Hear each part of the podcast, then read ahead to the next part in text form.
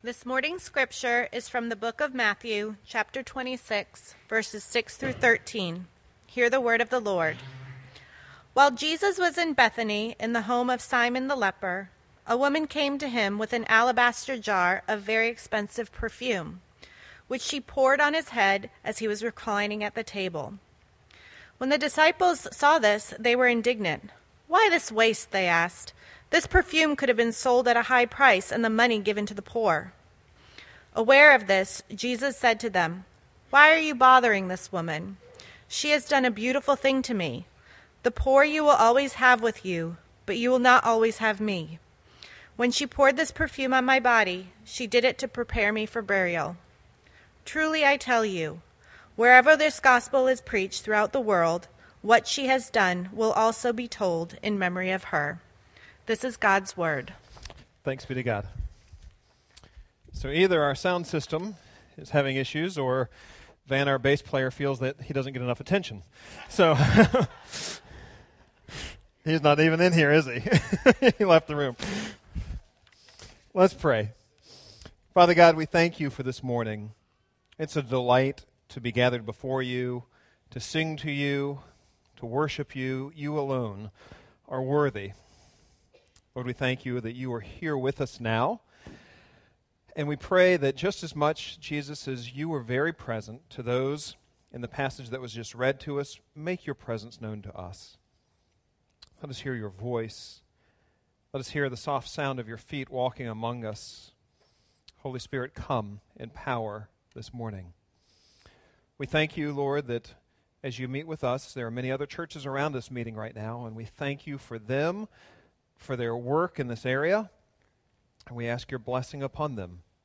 This morning we lift up Elevation Church. We thank you for how you're working in that congregation to do many things in the city of Charlotte. We thank you for Prosperity Presbyterian right up the street from us and for their new pastor, Bruce. We ask your blessing upon him and that ministry there. Lord, we thank you for Hickory Grove Baptist and for how you've used them, Lord, in so many ways to preach the gospel of grace. Lord, for these churches and many others, we ask that you would meet with those congregations and bless them this morning. We ask that now you would come and meet us as we open your word, Lord Jesus. And it's in your name we pray. Amen.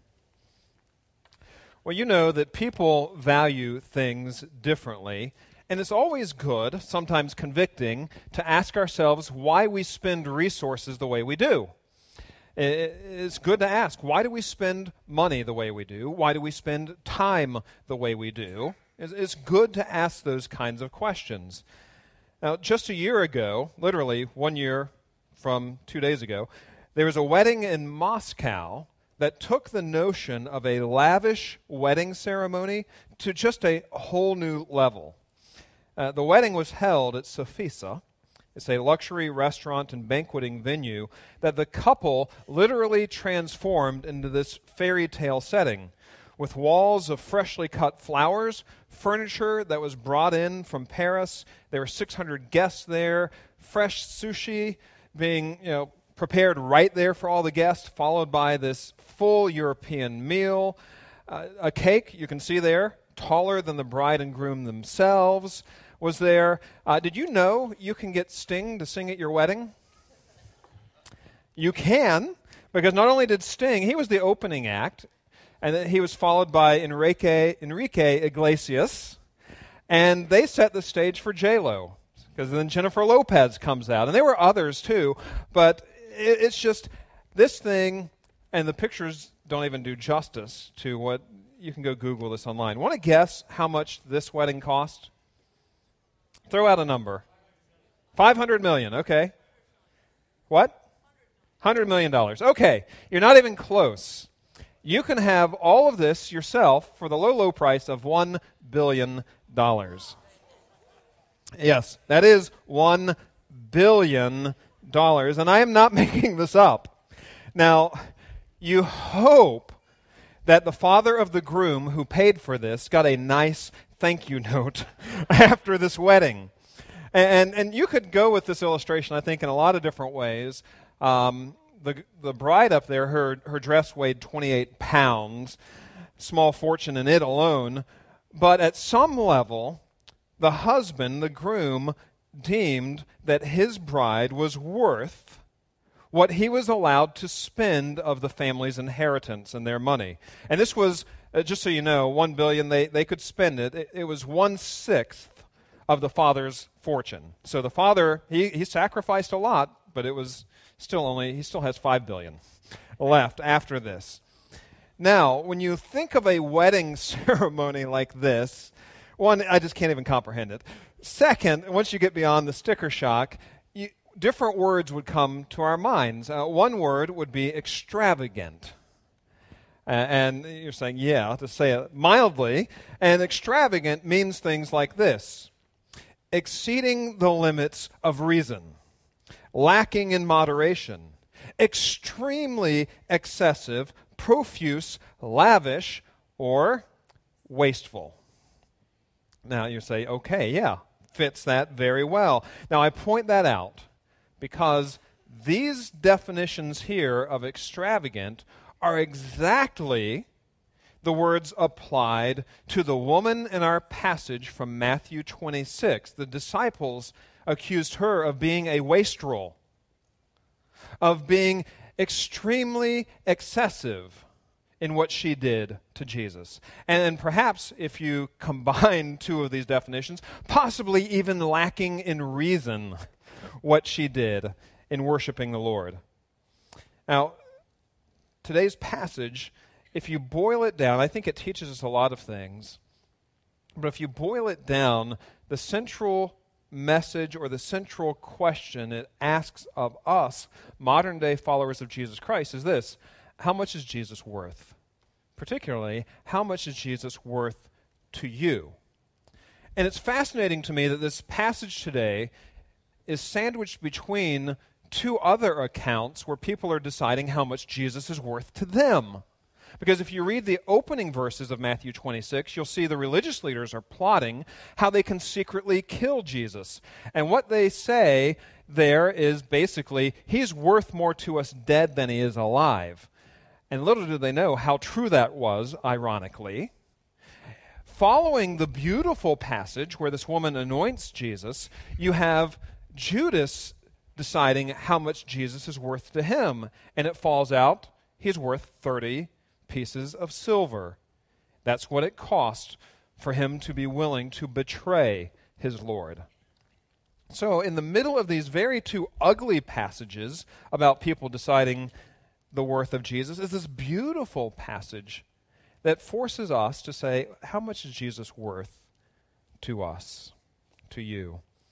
Now, a little bit of background. Let me read it again. While Jesus was in Bethany in the home of Simon the leper, and just so you know, obviously this is Simon the healed leper because you couldn't be having a banquet in a leper's home because you couldn't have contact with him. Many people believe not only was Simon previously healed by Jesus, a number of commentators actually believe that Simon is the father of this woman who John tells us is Mary.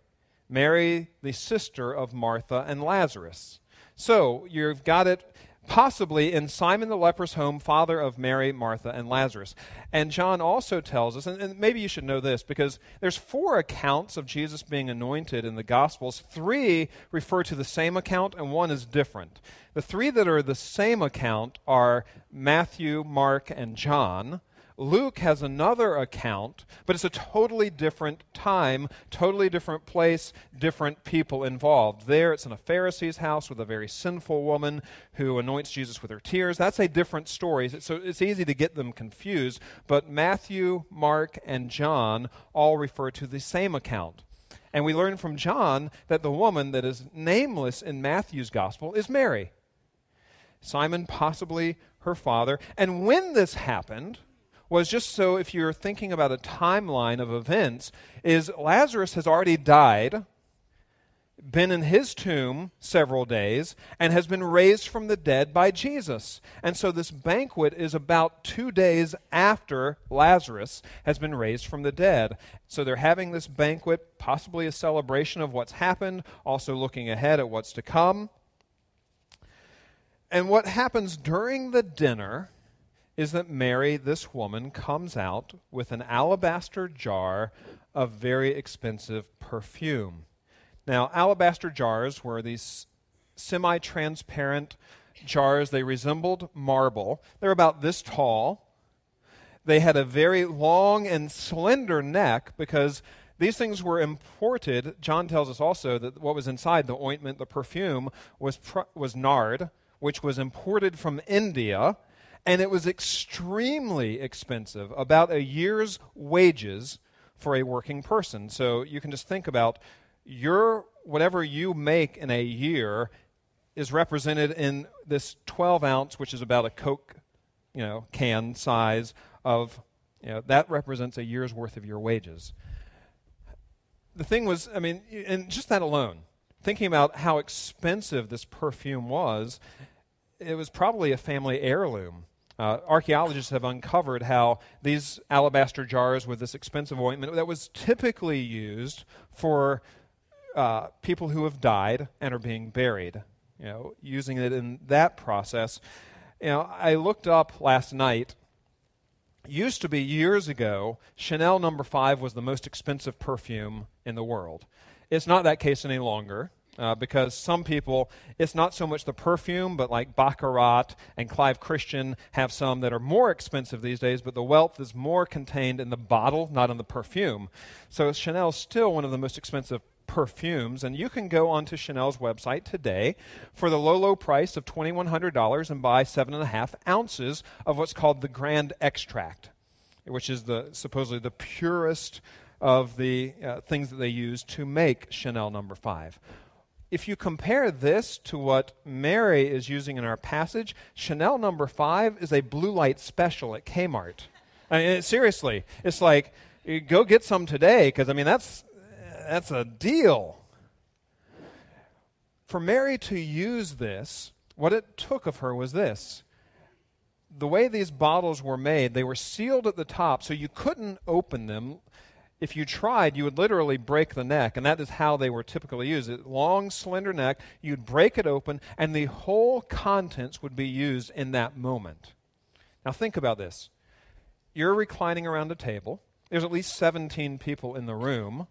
You know, the 12 disciples, Jesus, Simon, Mary, Martha, and Lazarus, at least 17.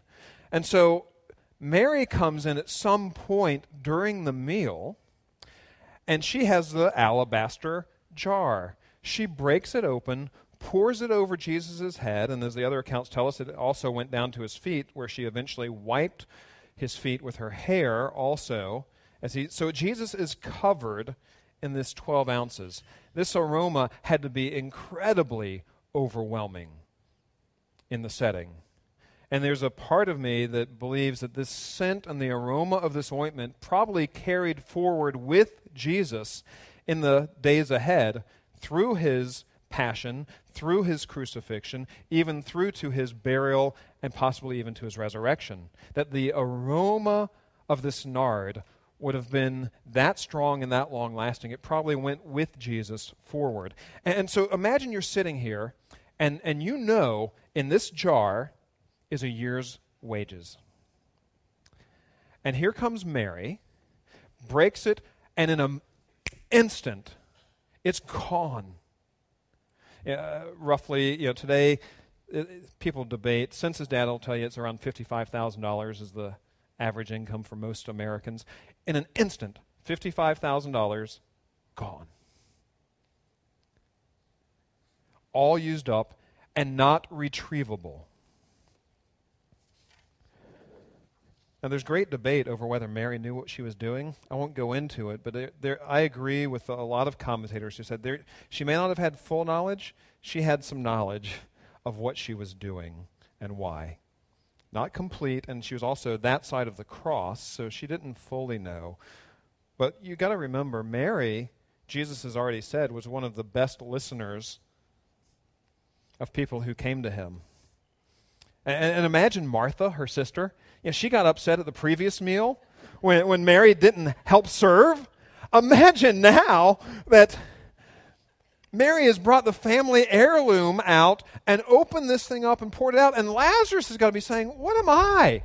Hey, I died a few days ago. I'm back now. You didn't use it on me. You know, so Mary's brother and sister are probably like, What is the deal?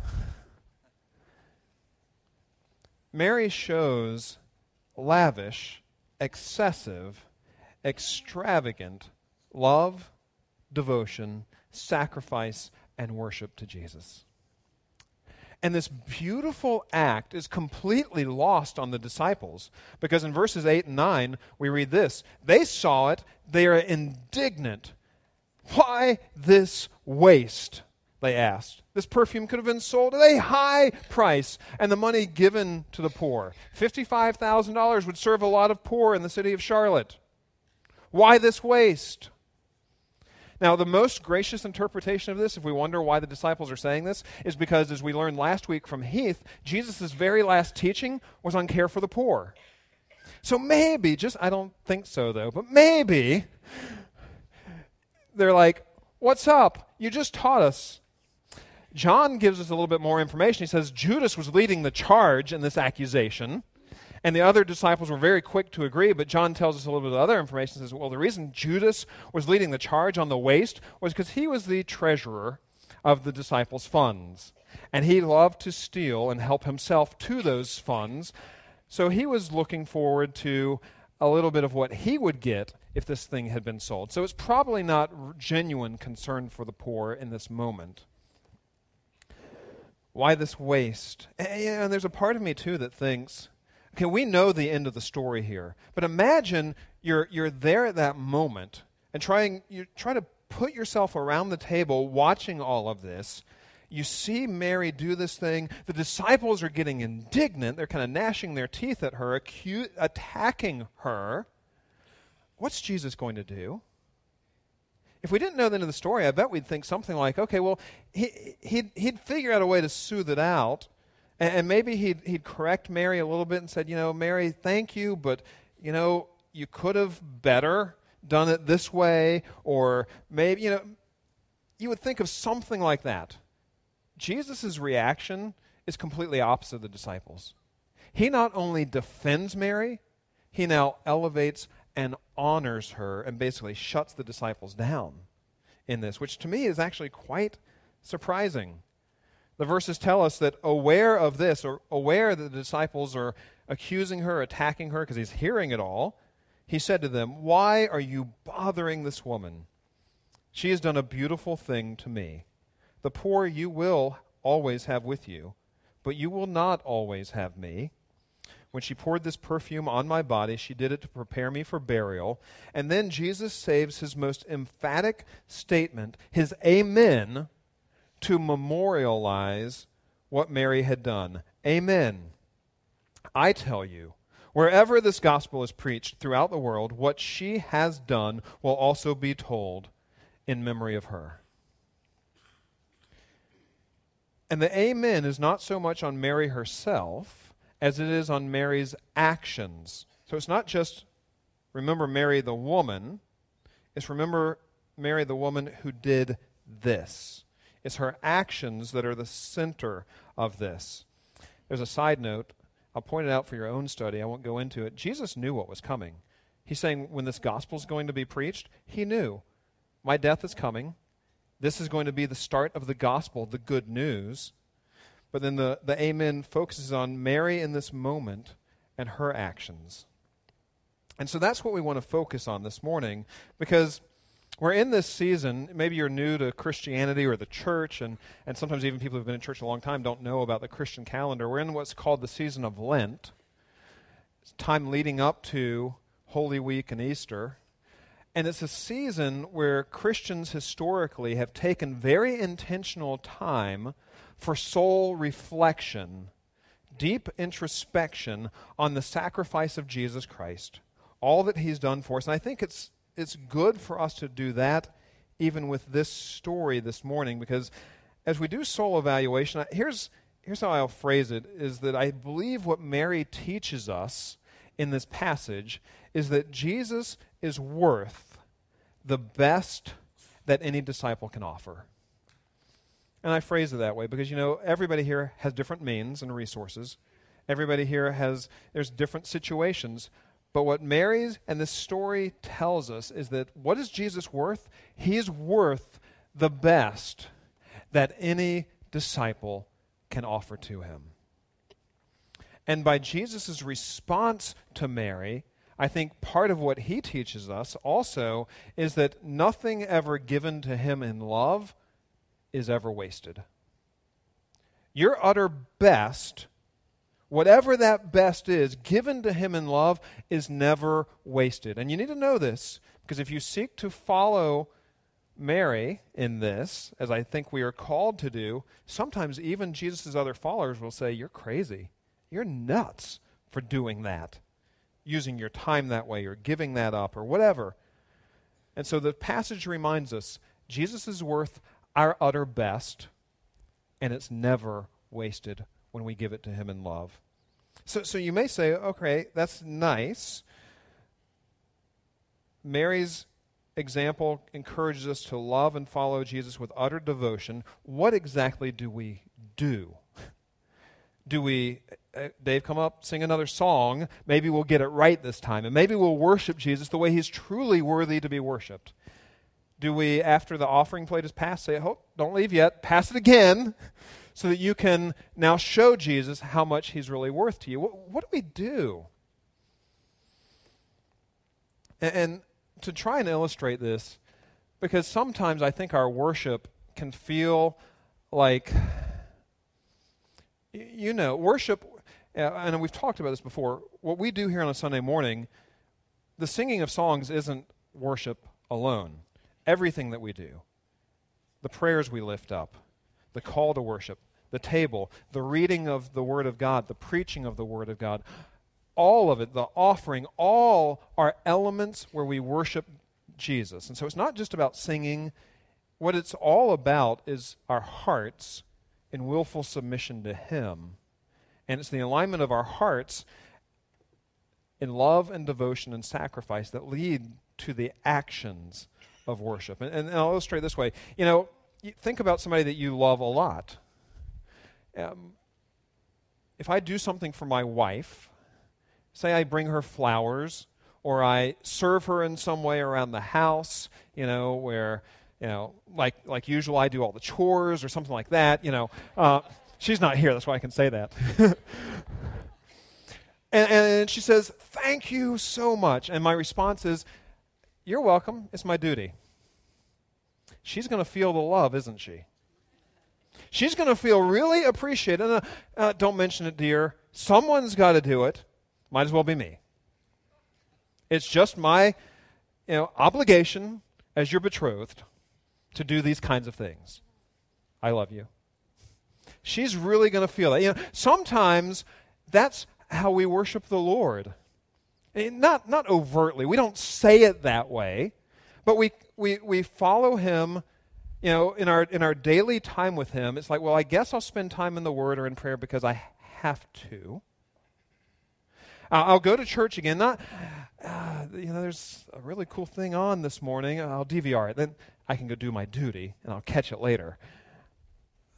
Oftentimes, you know, if we do something, now, don't get me wrong, duty is not all bad. And sometimes duty actually helps our hearts follow after it. So it's a good thing.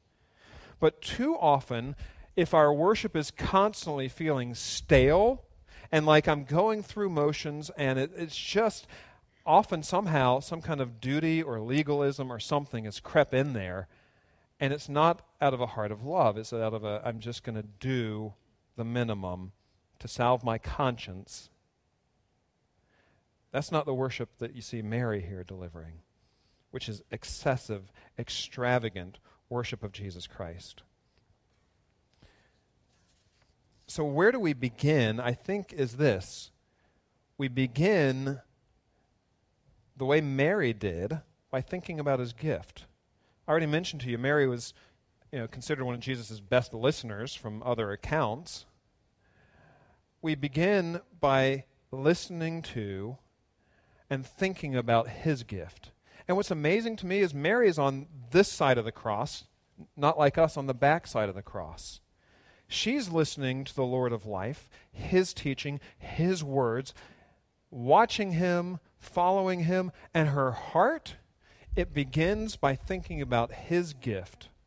That's where we start. So don't don't start by saying, "Okay, Lord, what am I going to do for you? What kind of gift can I bring?" Begin by thinking about his gift. That's the starting point. We have this much easier on this side of the cross. Because and, and let me just give full disclosure here. I stink at this. This whole passage has just nailed me all week long. I was gr- I literally had to repent this morning because I was so grumpy. I didn't even want to preach it because it's like it's convicted me so much because I stink at this. Because I look at Mary and I look at what's in here and it's like, okay, if this is Mary, I am miles from this as I do my honest soul evaluation. I want to be more like Mary. And I've prayed, Lord, help me, but I stink. Like it said of Lazarus, he stinketh. but here are the questions I've been asking myself this week. Okay, Rick, you know your sins. How big are the debts that Jesus has paid for you? They're enormous. All, I mean, and when we talk about the debts that Jesus has paid, look, on the cross, Jesus has paid for all of your sins. All of the ones in the past, all of the ones in the present, and all the ones you'll ever commit. Utterly, completely, it is finished, it is done, it is completely, the debt is covered. How big is that? Huge. Huge. Lent is a great time to meditate on His gift. It makes me say, Rick, because of that, how much thanks, how much love and devotion is He worth for setting you free from sin, for bringing you into His family through adoption, through giving you life that now has meaning and purpose and true hope that cannot be taken away from you. How much is that worth? A lot. You see, you, you, you start there by meditating on His gift so that your heart fills up. And when you've taken time, and, and this is what I do, I, I let my heart start feeling it's like, okay, now I got to go do emails and I got to do this and I got to because my time's busy. Don't short circuit. Sit and let, let His gift fill your heart. And when your heart's full, then pour out something precious. And I'll just give you a few examples of this because it can take all kinds of forms. It could be your time. I just mentioned my time is right now very precious to me because I don't have a lot of it. And it's this passage this week, looking at Mary, has made me say, okay, wh- one, why is it like that? And two, maybe there's an opportunity to be excessive in my worship of the Lord where I'm going to sacrifice time very intentionally. Maybe it's personal worship where I'm not looking at the clock and I'm not thinking about other things and I'm just sitting with the Lord for an extended period. Maybe it's serving in a particular way. I'm going to take time very intentionally, done to Jesus, going to work with one of our Charlotte partners, going to work in a ministry, going to serve somehow, I, I don't know what it may be, but just you can use your time as a gift poured out to the Lord. Uh, maybe it's your faith and actions associated with that. You know, maybe maybe this is the time of year finally you forgive that person. And the only way because you know how much they've hurt you, when you let his gift fill your heart up, that's when you can then show forgiveness. Maybe you'll finally forgive that person. Maybe you'll share your faith with your neighbor or befriend your neighbor. Maybe you'll take time with a coworker who's hurting in the name of Jesus. Maybe, maybe you'll work for racial reconciliation in our community in the name of Jesus as a gift where I'm scared to death, Lord, and this may cost me a lot. I'm going to pour it out to you. It's not wasted Maybe it's like Mary, considering your material resources. A precious gift given in Jesus' name. You know, someone a few months ago gave a precious gift to the church, said, they did it anonymously and said, use this, please, for the work of the Lord somehow that, you know, we will continue to give to the, our tithes and our offerings because we know that good. But if there's something that you haven't been able to do, and there's plenty of things that we don't do just because of the resources, we try to be very good stewards. They said, use this to do that thing that you want but can't. I think that's breaking open an alabaster jar and pouring it out. Beautiful thing done to Jesus. And I'm not saying it has to be to the church. Maybe it's to Young Life. Maybe it's to Heath McGlawn with RUF. Maybe it's to another group or organization, but you give a gift extravagantly in the name of Jesus because of his love. And maybe, I'll just end here, it's total surrender. You know, the, the, the concept of the alabaster jar is very important, I believe. Because once broken and opened, all was poured out in that instant. There's not a way to try and recover it and reclaim it. It's poured out and used. And, and uh, what's the passage? Um, make the most of the days, you know, make the most of your time because the days are evil. Sometimes the Lord gives you an opportunity, and that's the time to seize it and pour out your gift because it's not going to come around again. Like Shakespeare said, there's a tide. And if you miss that tide, you've missed the opportunity. I do believe the Lord will give you plenty of opportunities. But sometimes the Lord moves in you and you know, and He's calling you to do something. It's like, break open that jar, pour it out. You know, maybe you've been playing around with following Jesus. Today can be the day of salvation for you to say, Lord, I give my life in full surrender to you. Break open your alabaster jar. Give him your resources. Give him your sexuality. Lay before him your fears, pour out your hopes, surrender your idols, give it all fully to the one who gave his life for you. It's like saying, Jesus, I give you everything. I break open my jar, jar, I pour it out to you without reservation or the hope of getting it back. And if you're like me, here's what I do. I do that. It's like, well, Jesus, I'd really like that one back. I'm so lame. My prayer is, Lord, by power of your Holy Spirit, help me to do this genuinely. And I don't think it's a one time thing. Honestly, I do believe it's every morning you wake up, Lord, let me surrender completely to you. How wonderful it would be to sense Jesus saying to all of us this season of Lent, You've done a beautiful thing for me.